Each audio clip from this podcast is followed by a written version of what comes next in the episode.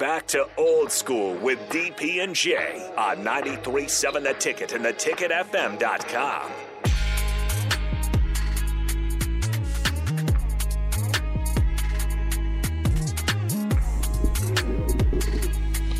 We are back, old school.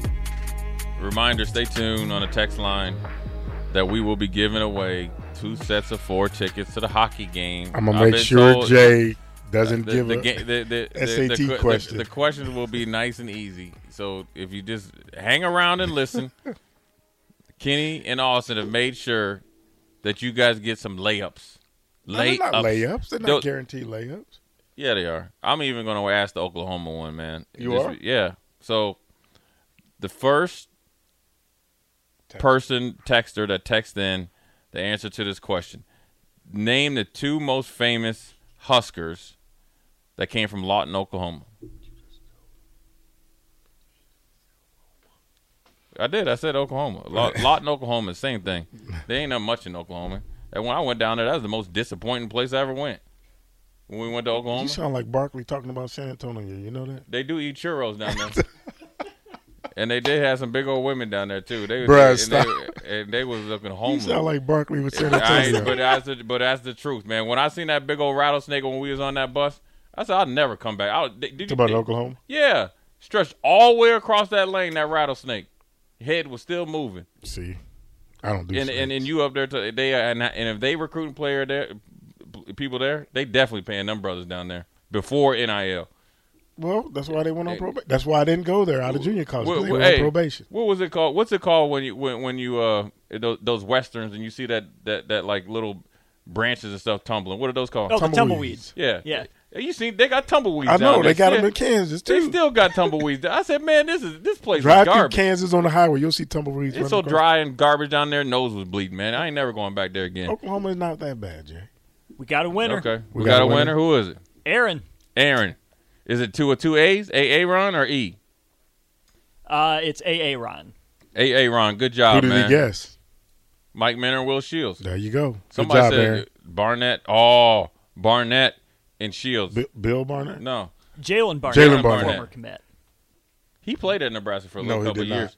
He was on the He roster, was on. he was on the team. E- That's another ERW. but he another book, ERW. but he another bookman though. Yes, he was. yes, he Hey, was. another bookman. Dude, if I tell you a story about that recruiting visit with him, He was grubbing like a super brother, wasn't he? so I so it was a coaching change, and they asked me to help on that visit.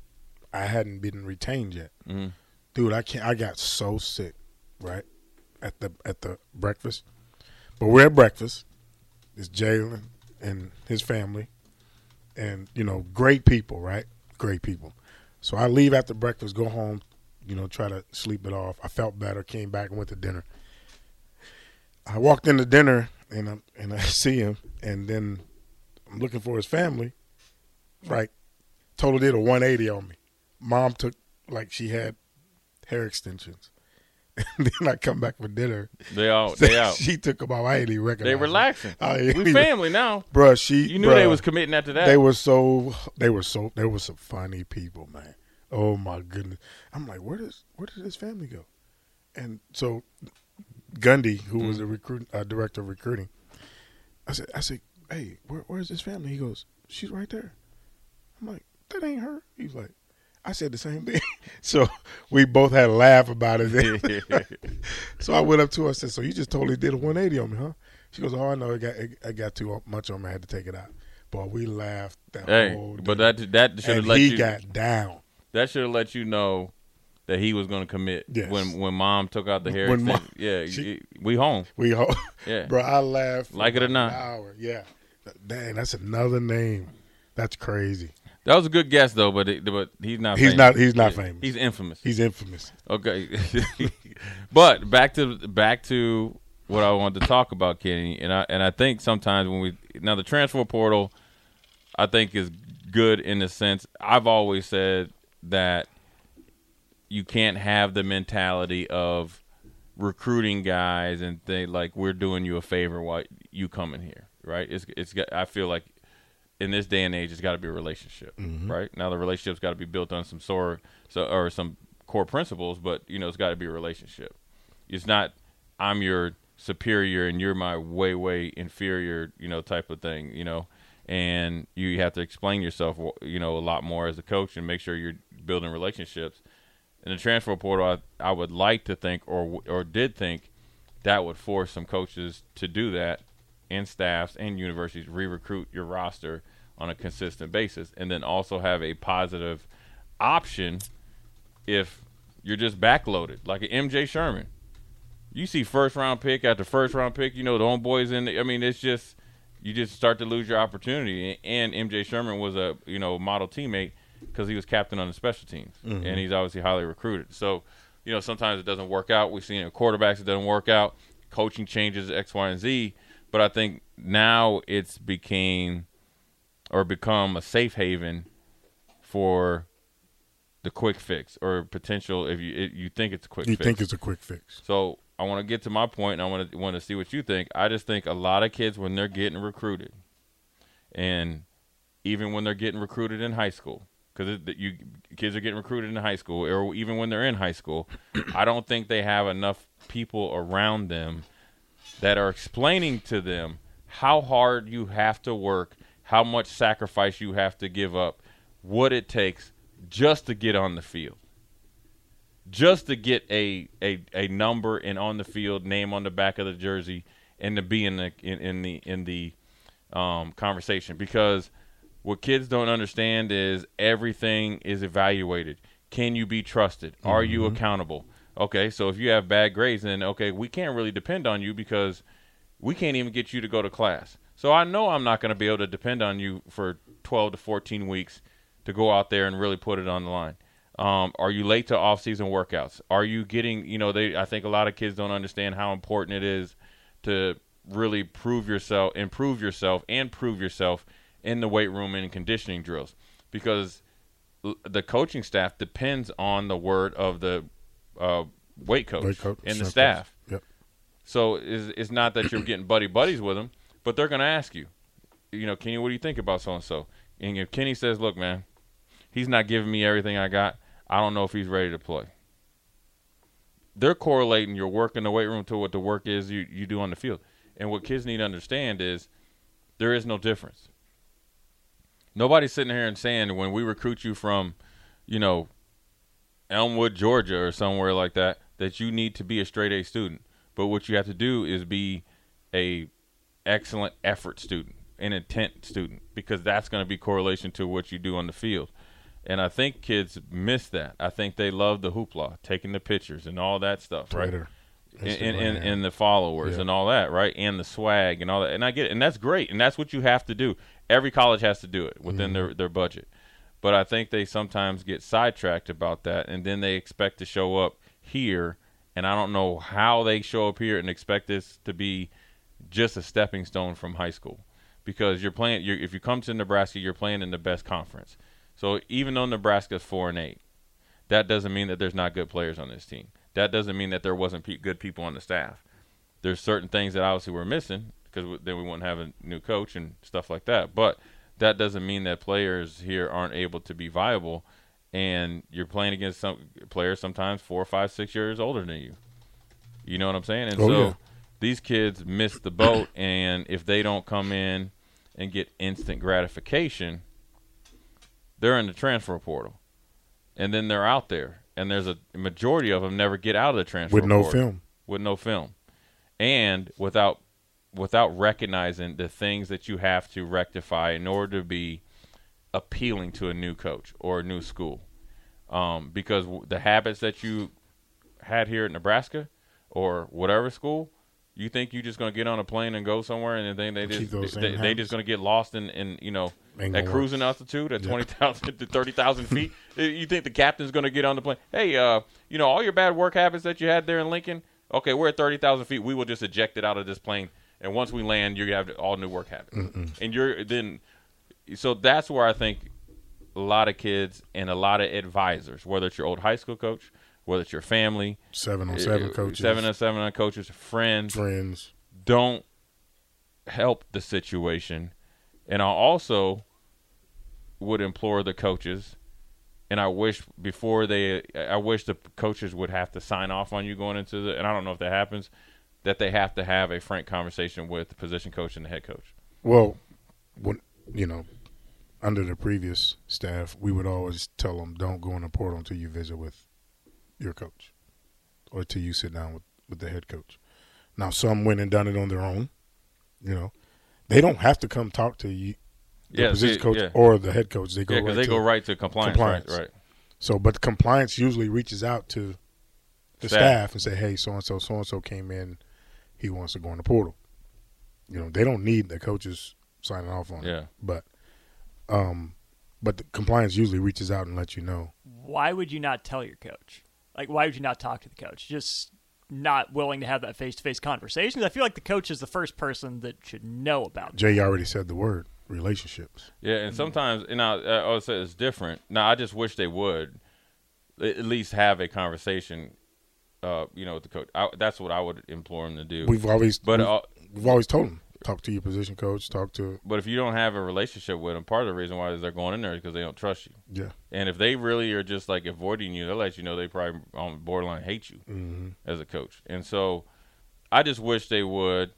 Um, what do you think could be done, both internally? Let's just say Nebraska, right, and then super internally, the whole landscape, to m- make the portal still viable and an option, but then also make it more positive. Because I think that you know, look at the end of the day, the numbers going into the NFL ain't changing. No. It's still the one percent or one percent.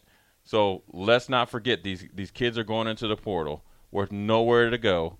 That means school isn't going to be paid for very soon. Mm-hmm. So ultimately, when you are a student athlete, that you want to make sure you get your education, and it's not just in the classroom. It's the education on the football field. It's education in in this case Lincoln, Nebraska. It's the education walking around campus and potentially meeting somebody that you might be going into business with, or potentially you could work for that you could create a long career with. The friendships. Those are the things that And that's what I prided myself on. Is making sure those kids knew that. right. football's not promised to you, son.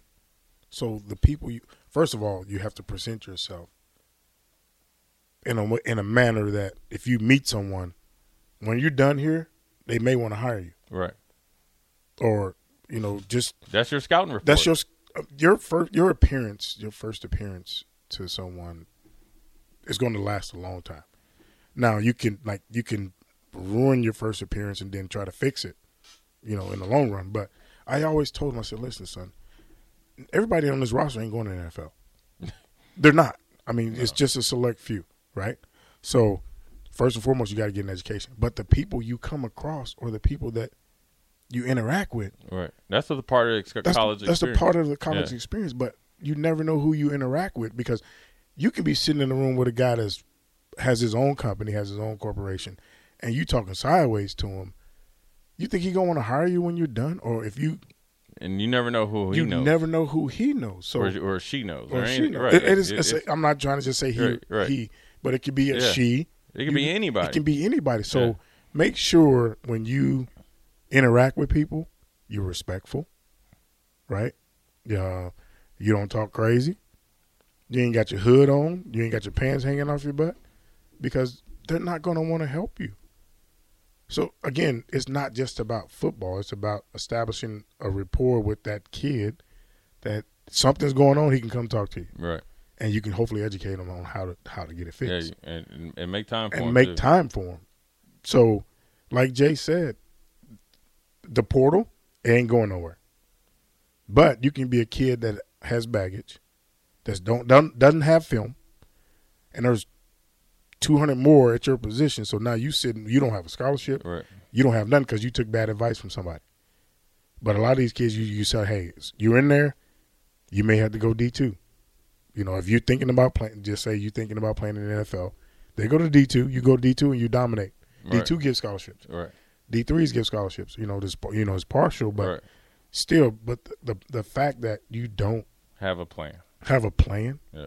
or you get bad advice, you know what I mean? Because people are looking out for the, Themselves. themselves, you're ruining kids' career, careers. It's Yeah. life changing, good It's- or it is. bad. And the portal came about because say you sign Jay's my coach, right? He's coaching at so and so so university, and I sign with that university. Jay leaves two weeks later. Now I'm stuck. That's why the portal came Right. about because coaches leave and come. They were doing it right after because that was when they only had one signing day. Yes. So they were leaving immediately after that, after the signing day. So now that player's stuck. and then they and then and then you know you had to transfer, and you had to sit, Sit out, out a year. that, I mean that was a prehistoric. So I just Coach think, ain't got to sit out a year. He can go right to that new university and coach. So, Yeah. but again, I always prayed and hoped that when a kid signed, he signed not for that for me or for another coach, Coach. for he Nebraska. wanted to be at the University of Nebraska or wherever I was coaching.